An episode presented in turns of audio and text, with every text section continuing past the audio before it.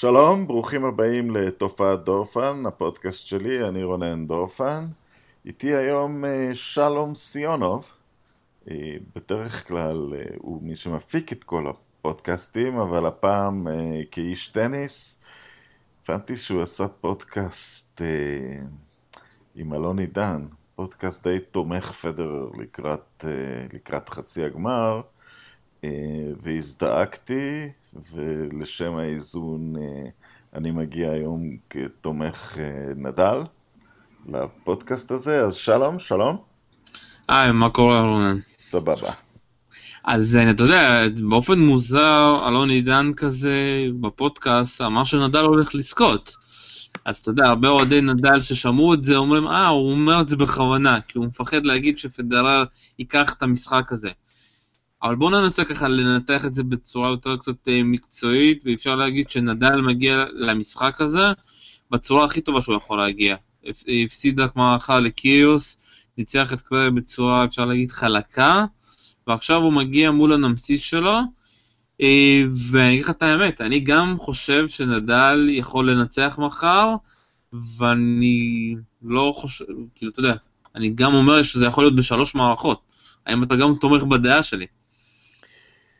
טוב, אני לא יודע לגבי מערכות, אני חושב שנדל מגיע לווימבלדון הכי טוב כשהוא הגיע מאז 2010, כשהוא זכה, אולי גם בהפסד הראשון שלו לג'וקוביץ', הוא לא שיחק את עונת הדשא, הוא הלך למיורקה, זה התברר כצעד נכון, הוא היה שם גם במשחק כדורגל שמיורקה עלתה ליגה, זאת אומרת, קצת התרענן מבחינה נפשית אחרי רולנד גרוס,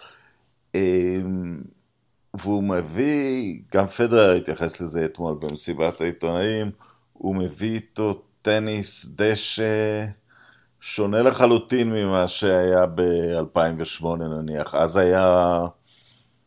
אז הייתה תוכנית בונקר מותאמת לפדרר, אתה יודע שכל הסרבים מלבד שניים הלכו אל הבקאנד, היו שתי עליות לרשת, הייתה לחימה מטורפת, משחק, אני מתייחס למשחק האפי של 2008, אבל גם 2007, כשהוא היה קרוב לנצח, והפעם הוא מגיע שחקן דשא יותר נינוח, מי שצופה בו, ואם ראיתם את המשחק שלשום, יש הרבה מאוד נקודות וואו, סלייסים ודרופים, ופעם ראשונה שאני מרגיש שהוא נהנה מהדשא, ולא רק מגיע, אתה יודע, בתחושת בונקר כזאת, צריך איכשהו על המשטח הזה שלכאורה הוא הפחות מתאים לו, למרות שזה לא לחלוטין נכון, לעשות משהו. השאלה, בוא תודה, נתחיל כבר תודה, בטיעונים שאנחנו שומעים ככה בשבועיים האחרונים, כי אחד שאתה יודע, יותר קצת אתה יודע, מבוגר ממני, האם זה באמת דשא אמיתי, או שזה דשא שבאמת כבר הפך להיות לחימה, כי אנחנו רואים פה את נדל, אנחנו רואים פה את באוטיסטה אגוט, שלדעתי לא היה מגיע לפני שנה או שנים אחרות בנשים, אנחנו רואים שחקניות כמו אלף וסוויטולינה, שהן שחקניות הגנה, האם יש השפעה על הדשא? תראה, הדשא... מחמרים אותו, לא יודע איך, הופכים אותו יותר קרוב לחמר במשך השנים, אבל יש לזה הצדקה, וזה לא בשביל לעזור לנדל, אגב זה גם עוזר לפדרר. ווימבלדון הגיע לאיזשהו משבר טכנולוגי בשנות ה-90, המציאו את הרקטות החדשות, הם הוציאו, ואת הגידים החדשים, זה גם חשוב, הם הוציאו מהירויות עצומות, והטורניר הפך לסוג של בדיחה. כל מיני זכיות של קרייצ'ק ואיווניסביץ' היו מרגשות בדרכן, אבל סלח לי, זה לא היה טניס של זכייה בטורניר גרנד סלאם, זה היה תחרויות הגשות, ופדרר במידה מסוימת שיקם את ווימבלדון, התחיל להפוך את זה שוב למשחק יותר מגוון, אבל עדיין הפעם היחידה שסיקרתי את ווימבלדון הייתה שנה אחרי אותו גמר מיתולוגי, ונדל לא היה אותה שנה, ופדרר הגיע לגמר נגד רודיק, והמערכה החמישית הייתה יותר ארוכה מהמערכה של שנה קודם. היא הגיעה ל-16-14, ואיזה עיתונאי אמריקאי ישב על ידי ואמר, וואו, שנה אחרי המשחק שהוגדר כגדול בכל הזמנים, האם אנחנו רואים משחק יותר טוב? אבל אני, על מה אתה מדבר? אנחנו צופים פה בטניס של שתי חבטות הנקודה. זה היה משהו מזעזע, זה האמת, זה הלך כל כך רחוק, אבל זה היה שעה פחות מפדרר נדל. אז כן, המגרש הופכים אותו יותר דומה לחמה. במקרה של נדל, אתה יודע, באופן קלאסי הדשא והחמר הם שתי הקצוות והמגרשים הקשים באמצע, אבל במקרה של נדל דווקא הדשא יושב באמצע, כי אני חושב שאצלו לא הקפיצה של הכדור והטופספין הם חשובים, אבל אצלו הלחץ על הברכיים זה מה שחשוב, והמגרשים הקשים הורגים אותו. ודשא הוא אמנם קופץ בצורה מאוד שונה מחמר, אבל לפחות הוא רך בשבילו, ולכן לכן בסופו של דבר אני חושב שזה כן המשטח השני שלו. הסטטיסטיקה מראה טקו, כי יש לו 4 זכיות על מגרשים קשים ו2 על חמר, ועל דשא, ויש טורניר אחד יותר, אבל איכשהו אני חושב הוא יכול להגיע יותר גבוה ביכולות שלו על דשא.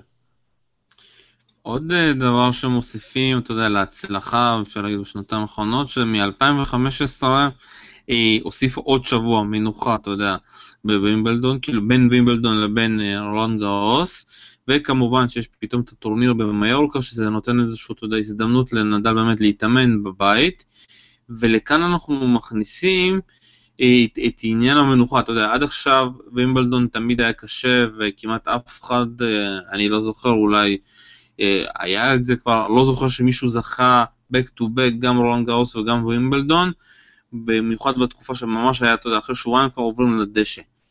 ובאמת יש... בין בורג לנדל זה לא קרה. דיברת על 28 שנים שזה לא קרה. אז אתה רואה, זה עבר הרבה זמן.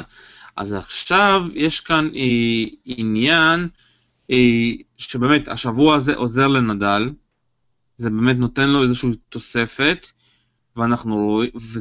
וזה גם עוד מפתיע אותי, אחרי רולנד גארוס, ובכלל, אם אנחנו זוכרים את השנה הזאת, זה לא שנה טובה של נדל, הרבה פציעות, הרבה, אתה יודע, לא הופיע באיזשהו טורניר, אם אני לא זוכר כבר, מיאמי, אינדיאן וולס, הוא לא הופיע במשחק מול פדרר, כי הוא נפצע לפני זה, לא הצליח בעונת החימר, זה נראה לי העגל חצי גמר, הדבר הכי מפתיע שמישהו ציפה ממנו, בווימבלדון, ובמיוחד בכושר שלו, הוא פשוט רוצח.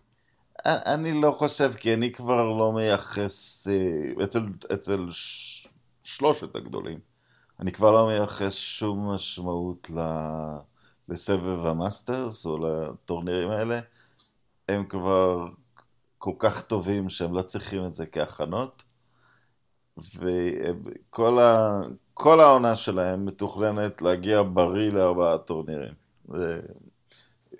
כן, הם ממשיכים לשחק, הם אולי אוהבים את הטורניר הזה והטורניר ההוא, אבל מבחינת עדיפות כבר לא אכפת להם הדירוג, כבר לא אכפת להם מכסף, כבר מזמן לא אכפת להם, כבר לא אכפת להם מהיוקרה, יקחו את סינסינטי, לא יקחו את סינסינטי, ינצחו בהלה, הכל מבחינת איך שהם תופסים את זה כהכנות לגרנד סלאמים, זה חלק מהעניין של הגיל, אבל התוצאה של זה מפחידה, הפער בינם לעולם רק גדל, הדור שהיה אמור לראש אותו, תם נניח ואברינקאו כמעט בגיל שלהם, והוא כן בגיל שלהם כבר נמוג, ועולה עוד דור שאמור לראש אותו, וגם הוא נמוג, ואני חושב שזה, הם מוכווני סלאמים לחלוטין עכשיו.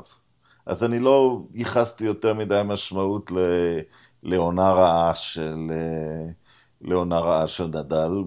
אתה יודע, הוא הגיע לשני הגמרים, הוא הובס בגמר באוסטרליה, זה אין שאלה, אבל אתה יודע, הוא הובס מול טניס שלא היה מה לעשות נגדו.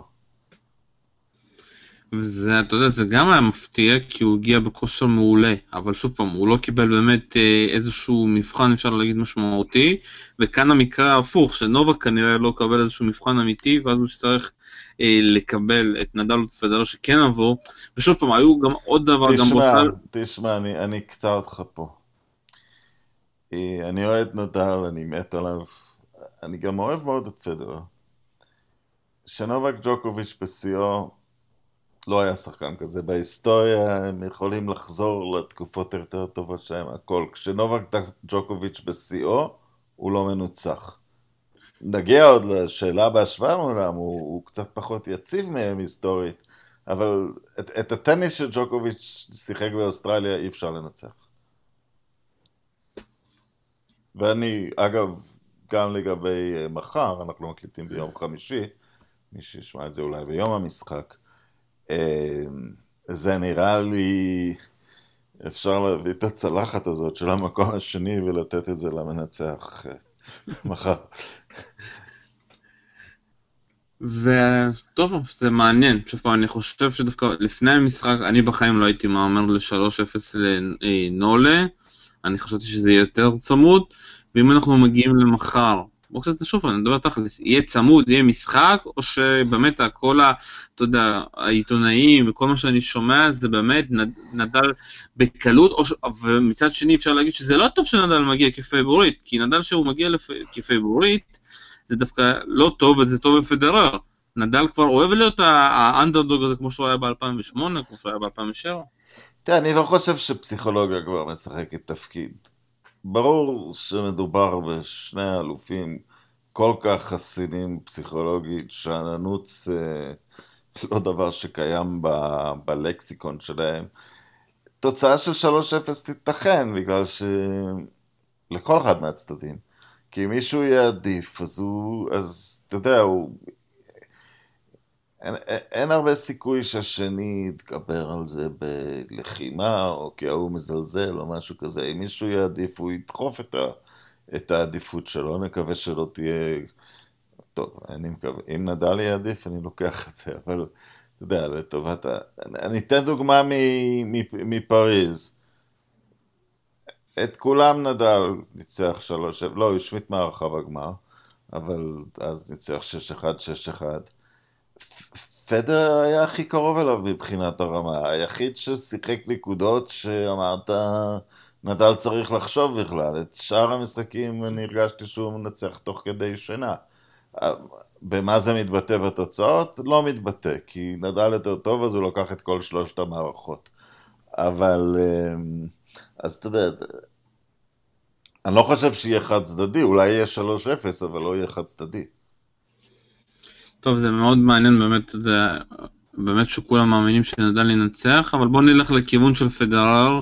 אתה יודע שהיום דיברתי עם אלוני דן, ניסינו לנתח, הפורן של נדל נמצא בזון, הבקאנד שלו מאוד השתפר, הסרב, הם שינו את הסרב שלו, כבר אתה יודע, לפני שנה, או השנה, באמת השנה, הם באוסטרליאן אופן, הם שינו את הסרב, הוא יותר פלטי, וזה פתאום נותן איזשהו דברים אחרים לנדל, שהוא באמת לא אותו שחקן, ומצד שני, לפדרר, אנחנו צריכים לקוות רק שהאחוזים שלו באמת יהיו מעל 85% ומעלה, ואחרת אם זה מתחת ל-80%, אין לו סיכוי מול נדל? תראה, הסיבה שיש לו, כמובן שיש לו סיכוי, דביל מי שחושב וגם האימורים הם 1.7 לנדל ו-2.1 לפדרר, זה לא איזה הפרש גדול. הנקודה היא שזה באמת מפריד את פדרר וג'וקוביץ' מכל יריביו האחרים של נדל. פדרר מסוגל לקרוא מה קורה ולעשות התאמות למשחק ולשלוח את הסלייסים האלה שלו ותוך כדי משחק לעשות את השינויים. יש ששחקן אחר לא ממש מסוגל, רובם הגדול. זאת אומרת, קוורי בשלב מסוים התחיל לנסות רק ווינרים, כי הוא הבין שרעלים ארוכים, בסדר, אבל זאת לא טקטיקה שתנצח שחקן, כאילו אתה, מהר מאוד זו טקטיקת התאבדות, אבל פדרר מסוגל כמובן לעשות את ההתאמות, השאלה בעיניי היא כמה, מהצד של נדל, כמה נקודות קלות יחסית הוא ישיג על הסרב, כי בצד השיפור שלו בסרב, ואת זה ראינו גם בגמר שפדרר ניצח באוסטרליה, וגם אפילו בפריז קצת ראיתי מזה, לא הרבה. פעם החוק היה כזה, אם הרלי מגיע ל-20 חבטות, נדל כנראה ייקח אותו. ועכשיו זה קצת השתנה, נדל יכול לנצח נקודות קצרות, אבל פדרר גם יכול לנצח ארוכות. אז אתה יודע, אני מרגיש שיש הרבה יותר דמיון ביניהם באיזשהו נקודה עכשיו. וגם נדל עולה לרשת, שזה לא היה עד עכשיו. נכון, נדל בפירוש הוא מקצר נקודות כדי... כי הקריירה שלו כגלדיאטור הייתה גמורה. הברכיים כבר לא עמדו בסגנון המשחק הקודם, אז כלל שינוי כללי, אולי גם השינוי של המאמן היה קשור לזה, אולי זה סתם היה להתרענן נפשית קצת, אבל... כן, הוא יכול לקחת הרבה יותר נקודות קצרות עכשיו, אבל לא מובטח לו שהוא ייצא מנצח בכל מלחמת התשה. טוב, בוא נדבר, תודה, על הדבר הכי מעניין בכל המפגש הזה, במידה ונדל מנצח את פדרר, במידה ונדל מנצח את חזק גם את נובק, אם נובק יגיע לשם. אנחנו מגיעים, אתה יודע, שוב, מבחינתי זה הטורניר הכי חשוב, במיוחד ששלושת הגדולים בחצי גמר, כי זה טורניר היסטורי, אתה יודע, זה טורניר מי, אתה יודע, האם פדרר מעלה, האם נדל מקצץ, או האם נובק מקצץ. וגם אתה רואה את הרצינות של שלושת הגדולים האלה, הם מבינים שזה טורניר must, זה טורניר must בשביל נובק, כי זה טורניר שהוא חייב לקחת אחרי שהוא, הביזיון שהיה לו מבחינתו, ברולנד גארוס שהוא לא הגיע לגמר, זה טורניר חובה בשביל פדרר, זה הטורניר הביתי שלו, מה, נדל ייקח לו את זה? וזה טורניר, אתה יודע, מפתח בשביל נדל, כי זה טורניר שהוא גונב לשני האחרים שרבים עליו, כי במיוחד, אתה יודע, מבחינת ההיסטוריה של שניהם. תראה, הספירה הזאת של הסלאבים, שהיא מאוד מרתקת, ואני... אם נדל אי פעם יעלה למקום הראשון, זה יהיה אחד הימים הסבכים ביותר עבורי מבחינה ספורטיבית. אני לא מזלזל בזה, אבל כאלמנט מכריע באיזשהו דיון ביניהם, זה כבר לא קיים. אם מישהו היה לוקח 7-8 סלאמים יותר משני האחרים, אז אוקיי, game set match. אבל אז מישהו ייגמר 23, 22, 21, זה לא מכריע בשאלה מי היה יותר טוב, מי היה יותר גדול, כל אחד רשאי לשים פרמטרים האחרים, לא עושה רושם שמישהו יברח לאחרים עם שורה של ניצחונות, אז זה הרבה מאוד יוקרה, אבל זה כבר מה שקוראים הרבה פעמים house money, זאת אומרת, שלושתם כבר חרטו את מקומם היסטוריה, עם אנשים שישבעו בשמם, אני דווקא חושב, הם לא צריכים להרגיש כל כך לחוצים מטורניר מסוים, כשהוא, אתה יודע, עוד כמה שבועות בניו יורק, אולי נדל ופדרר יפגשו, ואז זאת תהיה הפעם הראשונה שהם נפגשו בניו יורק, או נניח, אם נדל ייקח את ווימבלדון, אז זה כבר זה הטורניר הגדול, כי אז הוא יכול בטורניר הזה להשוות. הם כבר עשו כל כך הרבה היסטוריות, שכל טורניר הוא היסטורי בצורה בלתי רגילה. אבל אתה מסכים איתי שזה הדבר, שוב, אני חושב כחובב טניס, מסקר טניס, לי קשה מאוד לקבוע, אני אוהב את שלושתם, אני אוהב צונגז, אני יכול ליהנות ולא לסבול שאני רואה אותם, ושאני מחפש דרך להגיד מי הגדול מכולם. אני אוהב את כולם, אבל אני לא אוהב את האוהדים של פדרר. זה מי שאני לא אוהב בכל דבר הזה. פדרר הוא אחלה. אז שוב פעם, אז אני אומר לך, אם אני מחפש דרך, אתה יודע, כמו שאנחנו יכולים בכל ענף ספורט, אתה יודע, להגיד, ובמיוחד בספורט שאתה כל כך אוהב, למה מייקל תמיד יישאר ראשון, גם פה אני חושב שהדרך לדעת מי הכי טוב, זה לדעת למי יש הכי הרבה סלאמים. לא, לא, לא, לא.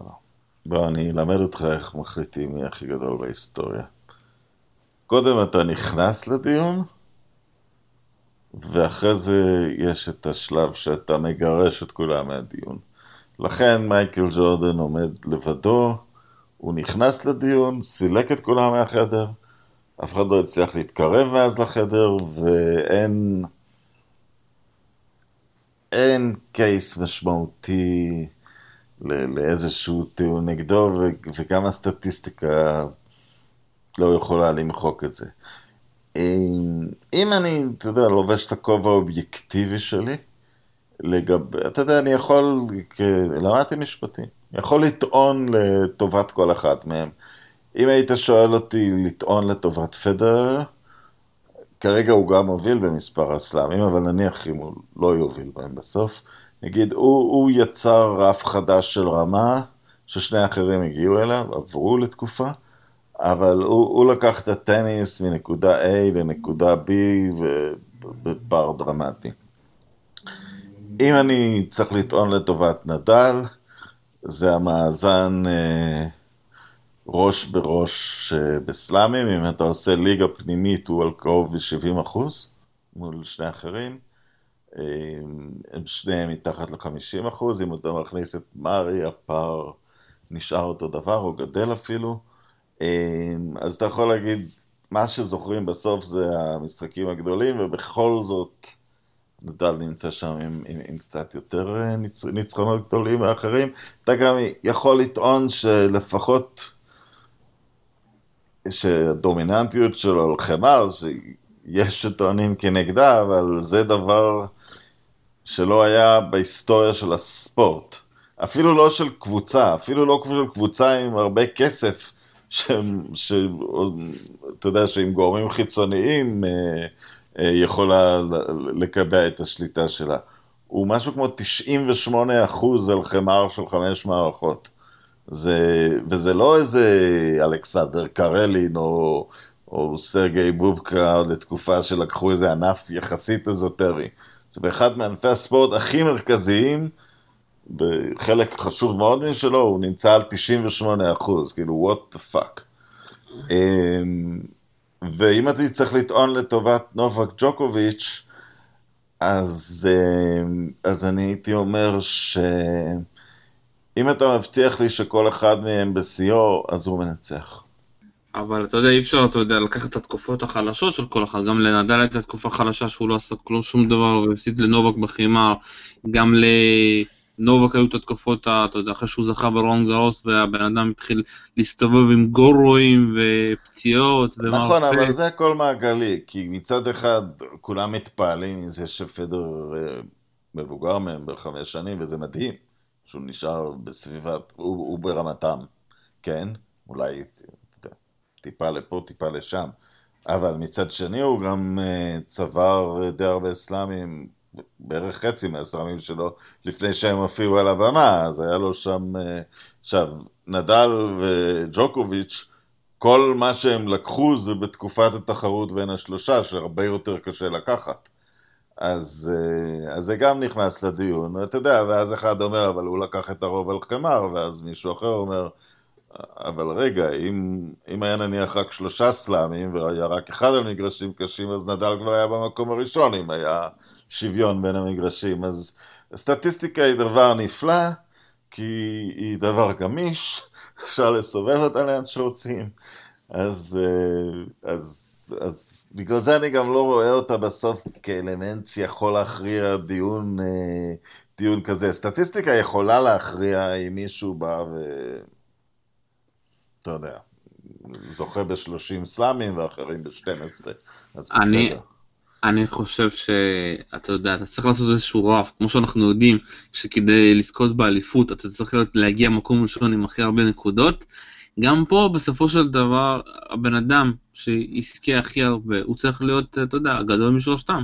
אז בוא אני אגיד לך שעל פי כל מדד אובייקטיבי, אף אחד מהם עדיין לא עבר את רוד לייבר, כי רוד לייבר נהדר 7 שנים מהסבב המקצועני, ועדיין לקח 11 סלאמים, לקח את הגרנד סלאם הרציף פעמיים, שעוד אף אחד לא עשה את זה בשנה קלנדרית, אבל לזכותו של נובק הוא כן עשה את זה. אבל אז היו 3 טורנירי דשא ואחד חמר, ולא היו מגרשים קשים.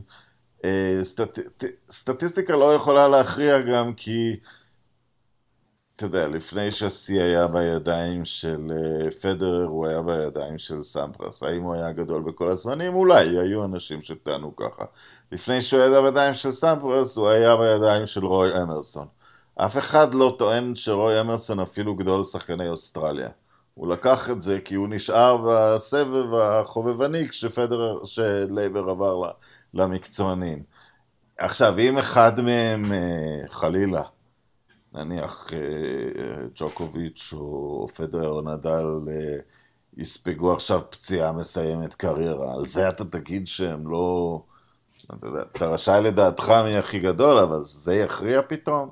גם למייקל ג'ורדן כאמור אין את שיא האליפויות, אבל יש לנו ראש עם שני עיניים שמחוברים למוח מאחוריהם, ופשוט ראינו, לא היה דבר כזה. אז כן, זה הישג יוקרתי, פיקנטי, שלושתם מאוד רוצים אותו. אני חושב שג'וקוביץ' בעמדה הכי טובה, כי הוא, יש לו עכשיו איזה 4 שנים כשהוא יבוא פיבורית ל3 טורנירים שונים. תמיד ארי פולמן היה אומר לי, הוא גם אוהב את נדל, אנחנו חייבים עוד אחד בשביל לעבור את פדרר מחוץ לחמר, נניח את ווימבלדון הזה, כי אנחנו יכולים לבנות לפחות. ופתאום, אתה יודע, הם כל כך עסוקים כל הזמן בלהפריח כל תיאוריה, פתאום אתה אומר, למה שנדל לא ייקח עוד 6 פעמים את צרפת? מישהו מתקרב, ואנשים שמתקרבים כבר מתרחקים עוד פעם, כמו תים. הם פחות, ככל שהם מתקרבים, הם מבהירים לך שהם לא שמה. שהוא כבר לקח סט, כן? בגמר, תים, שהיית אומר זאת, איזו התקדמות משנים קרובות, הוא פשוט גורש מהמגרש בשני המערכות הבאות. אז אתה יודע, אז אם נדל עכשיו ישבור את השיא, יעלה איזה שחקן חדש, והם יפסיקו לקחת את הטורנירים האחרים שלושתם, והוא ימשיך לקחת בצרפת, זה נראה מגוחך להגיד עד גיל 40, אבל כל דבר שהשחקנים האלה עושים הוא מגוחך במחשבה ההיסטורית שלנו. טוב, שמע, מבחינת הגילאים של נדל ונובק, הם באמת, יש להם יתרון גדול, לנובק לדעתי יש את היתרון הכי גדול, כי הוא טוב בשלושת, אתה יודע, חוץ מחמר, הוא טוב גם באוסטרליה, הוא טוב גם בווימבלדון, הוא גם טוב ב-US Open, ובסופו של דבר אני חושב שוב פעם. יש לו גם גוף קל, אתה לא מרגיש שהוא הולך, אבל אז כמו שאתה אומר, הוא שידר פתאום משהו שאין אצל שני אחרים, שהוא התחרפן פתאום לשנתיים. והחליף מאמנים, שיחק על הפנים, ואז, אתה יודע, אבל היכולת של השחקן הזה, אתה יודע, הרחת אותי כאוהד נדל, ואני רק מדבר כמה צ'וקוביץ' גדול. היכולת של השחקן הזה לסובב את הסוויץ', כי אם אתה זוכר, הוא לא יצא מהמשבר שלו בהדרגה, הוא לקח את ווימבלדון. ושם זה היה, אתה יודע, שם הסוויץ' הזה השתנה. נגד נדל. כן, נגד נדל. קודם כל אני אזכיר את ההפסד שלו דווקא מול סיליץ' בקווינס, כי זה טורניר שבאמת הוא שיחק שם מדהים, והוא באמת הצליח לשנות מבחינת, אתה יודע, לשחק מול שחקנים מסוימים, לשחק רק הגנה, מול שחקנים כאלה לשחק רק התקפה, והמשחק שבאמת אמר, הנה, נובק ג'וקוביץ' חוזר, אחרי סגמר מול וימבלדון, העניין שעד עכשיו לא דיברנו, אפשר, הרבה יכולים להגיד שנובק ג'וקוביץ' ניצח את נדל לפני שנה בגלל הגג, בגלל הגג. אגב, שילו את החוק השנה, ואם תהיה דחייה, זה ידחה ל... אבל כבר לא יכולה באמת להיות דחייה, בגלל שגם שינו את החוק של המערכה החמישית. אם אתה זוכר, זה קרה בגלל שאנדרסון ומי היה אומלל השני. איזנה, מי יכול להיות? כן. הם הגיעו לכלמה 28, 26, משהו כזה. משהו כזה, אבל... משהו כזה, ואתה שואל, אין בעיית מזג אוויר, יש גג, אבל נדל, בריטניה הקלאסית, 11 בלילה, שלום, השכנים אומרים שתלכו הביתה. אז שוב מאוד, אתה יודע, אני בינתיים כן שומע שהולך להיות איזשהו גשם, השאלה, אתה יודע, כמה גשם ו... מה המארגנים החליטו לעשות, אתה יודע, להשאיר את הגג פתוח, עכשיו יש מסתיים, כי לפי התחזית אין לך, כאילו יש, צריך להיות גשם איזשהו מבין 4 ל-5 שעון ישראל, ואז כאילו לא צריך להיות. הם יכולים לפתוח אותו מתי שהם רוצים. זה החוק החדש, אבל אתה יודע, אני לא חושב שזה יהיה אלמנט... זה אלמנט מאוד משפיע בשביל פדרר, כל הכבוד. כן, זה נכון. האמת שאם זה עובר לתנאי אולם... תראה, הדומיננטיות של פדרר על מגרשי אולם בשטיח היא גם קשורה למשטח עצמו. אז פה זה קצת באמצע, כן, זה ישחק מאוד לטובתו, אבל כאמור, אם הם יסגרו את הגג, הם יכולים גם לפתוח אותו. עד באיזה שעה צפוי הגשם? בין 4 ל-5 לפי שעון ישראל, אבל שוב, אתה יודע, זה... הבריטים, שמע, אתה יודע, זה גם אחד הדברים המצחיקים. אבל המשחק לא יתחיל לפני 5, אני חושב. נכון, המשחק, עד שדיוקוביץ' לא יסיים שם, לדעתי, יתחיל בשעה 6 שעון ישראל. לא, יש לו גם שעת מינימום, גם אם דיוקוביץ' יסיים בשעה וחצי. יכול להיות שהוא יסיים בשעה וחצי. זה לא יקרה. אתה יודע מה מצחיק? שהשנה, פעם הראשונה, יש לך שתי מגרשים. עם גג, גם במגרש המרכזי, גם במגרש מספר 1, ואין גשם. כן, אבל זה יגיע. וטוב שזה המצב, אתה יודע, התואליר הזה הרבה פעמים נזרק לתוך כאוס מוחלט בגלל המתקנים. שמע, לסיכום, אתה יודע, אנחנו תמיד מאמרים פה, אני הולך עם האמור שלי פה, לצערי, שוב פעם, אני חושב אני כאילו בעד, לא יודע למה, אני רוצה שפדרר יגיע לגמר, קשה לי לראות שזה קורה, אם נדל ימשיך באותה כושר, ואני מאמר על נדל מול נובק בגמר, ונדל לוקח, מה אתה מאמר? אני מאוד שמח לקחת את האמור שלך, אני מאוד מושקע במשחק הזה, אז אני לא רוצה להאמר, אבל אני צריך להאמר, אז ג'וקוביץ' ייקח את ווימבלדון השנה. לגבי מחר, זאת, אני אגיד, צריך לבוא באופטימיות זהירה למשחק הזה, זה כבר... אני חושב, סליחה שאני יוצא מהימורים חדים וחוזר לניתוחים, עוד פעם קרה תהליך שנדל השתפר הרבה יותר על דשא, אבל אני חושב שהוא יצא מהראש של פדרר.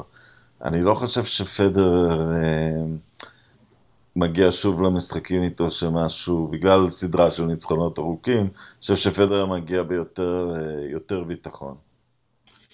אני בסופו של דבר חושב שמה שידפוק את פדרר זה העניין של הסרב. כמה הוא יצליח להיות באחוזים גבוהים עם הסרב, כי בריטרן יהיה לו מאוד קשה. אם נדל ימשיך אתה יודע, אפשר להגיד בטקטיקה, כל סרב לבקאנד של פדרר, יהיה לו מאוד קשה. ונדל מחזיר טוב, הוא שבר כמעט כל בן אדם פה, הוא שבר את קיוס פעמיים, נכון, הוא לא שבר אותו בשני הסטים האלה שהגיעו לשבר שוויון, אבל כל שחקן הוא שבר אותו לפחות פעמיים בכל סט. כן, קווירי הוא שבר 5 פעמים, וקווירי נשבר רק פעם אחת עד המשחק הזה, וזה... אז אפשר להגיד שנדל מבחינת משחקוני החזרה נמצא בכושר הכי טוב גם, וזה עוד על הדשא, שזה נתון די מפתיע. הכי טוב שלו. כן, הכי טוב שלו, אני אומר. אם אני זוכר, הולך להפתיע אותו... ג'וקוביץ' אבל זה כמעט הגיע לנקודה שצריך לשבור את הריטרן שלו. גם נכון, כי מה לעשות, הריטרן של נובק הוא הכי טוב, במיוחד על הדשא. אז שוב פעם, זה כל העניין הזה, אני כאילו רוצה לראות באמת, המשחק מחר יהיה מושפע, אתה יודע, מבחינת 2%, עד כמה פדרר יצטרך להגיע, במיוחד עם הסרב שלו, והוא יהיה קר רוח, והאם אנחנו רואים נדל באמת, שממשיך את הכושר הזה, איך שהוא התחיל את הטורניר מול קווירי, מול קיוס, הוא נמצא בלבל הזה, בלבל הזה אם הוא יהיה, הוא לא אפשר לנצח אותו, והאם יהיו איזשהו השפעות בסט השני או השלישי, שפתאום יתחיל גם להיות הלחץ, שיתחילו כי מול קווירי, בנקודות החשובות הוא שיחק מדהים, כל פעם מציל נקודות שבירה, הוא שיחק מדהים, וזה אחד הדברים שאנשים גם לא מבינים. אתה חוזר למשחקים האחרונים, וגם המשחק שלהם ב-2008, נדל בנקודות הכרעה מדהים, אתה לא יכול לשבור אותו, אם זה בברייק פוינטים על הסף שלו, ואם זה בברייק פוינטים מולו. הלוואי שאתה צודק, אני כבר חושב שהפסיכולוגיה יצאה מהתמונה לחלוטין, לכולם יש סיום בהוצא, אתה יודע מה, אני אזרוק אימור 3-1 לנדל, למה לא להיות אופטימיים שבאים למשחק, אבל אני עדיין חושב בהצלחה למנצח בגמר, כי הוא יצטרך, כי אם זה נובק, אז זכייה של פדרר ונדל תהיה מונומנטלית כאירוע בודד בגלל המסלול שהם יעברו. טוב, אז אנחנו הצגנו פה הישג גדול, הצלחנו לשרוף עוד איזה שעה עד מחר במקום לקסוס ציפורניים או במקום לעבוד או כל מיני דברים מעצבנים אחרים. תודה שלום שהתארחת אבל אירחת. תודה למאזינים, אתם יכולים למצוא אותנו בפיינקאסט, בסאונד קלאוד ולהשתמע.